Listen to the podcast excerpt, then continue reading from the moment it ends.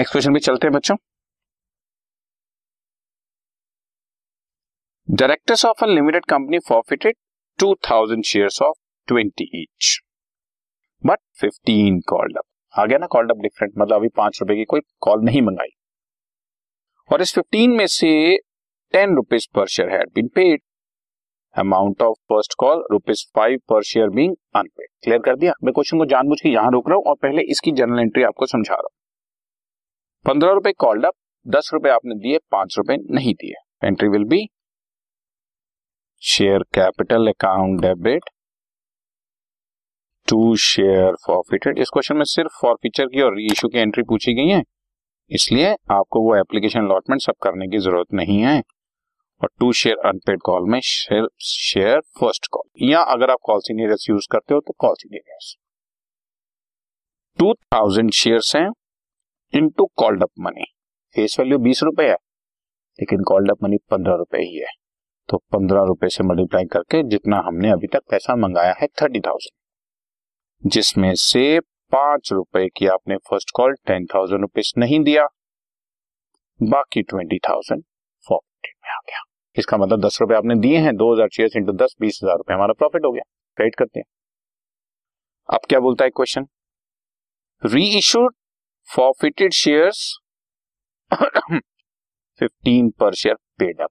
बता दिया paid up का अमाउंट पंद्रह रुपए पर शेयर, दस रुपए पर शेयर पर। ठीक है, तो अब इसकी एंट्री भी आप, आप समझो जरा।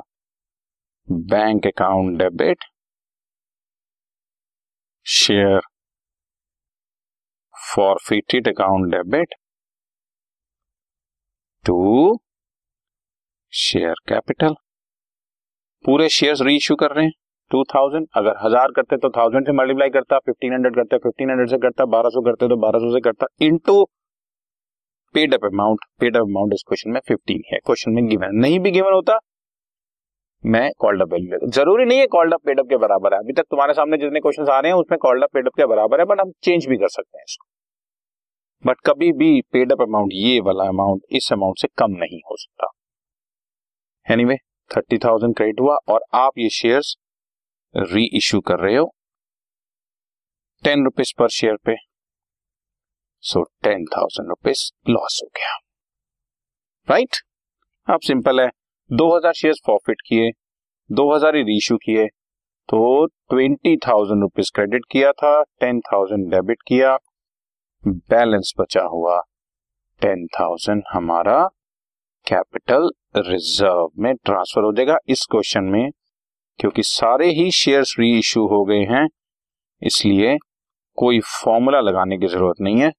फॉर्मूला वहां लगता है जहां पर पार्शियल री इश्यू होता है। इसमें दो हजार शेयर फॉरफिट हुए, दो हजार ही री इश्यू हो गए, आपका कैपिटल रिजर्व। इसमें बेसिकली हमने आपको कॉल्ड अप और पेड अप में थोड़ा स्ट्रॉन्ग करने के लिए क्वेश्चन डिजाइन किया गया है।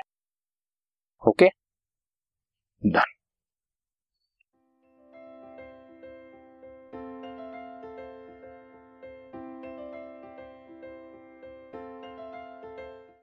This podcast is brought to you by hub hopper and Shiksha Abhiyan. अगर आपको ये पॉडकास्ट पसंद आया तो प्लीज़ लाइक शेयर और सब्सक्राइब करें, और वीडियो क्लासेस के लिए शिक्षा अभियान के यूट्यूब चैनल पर जाएं।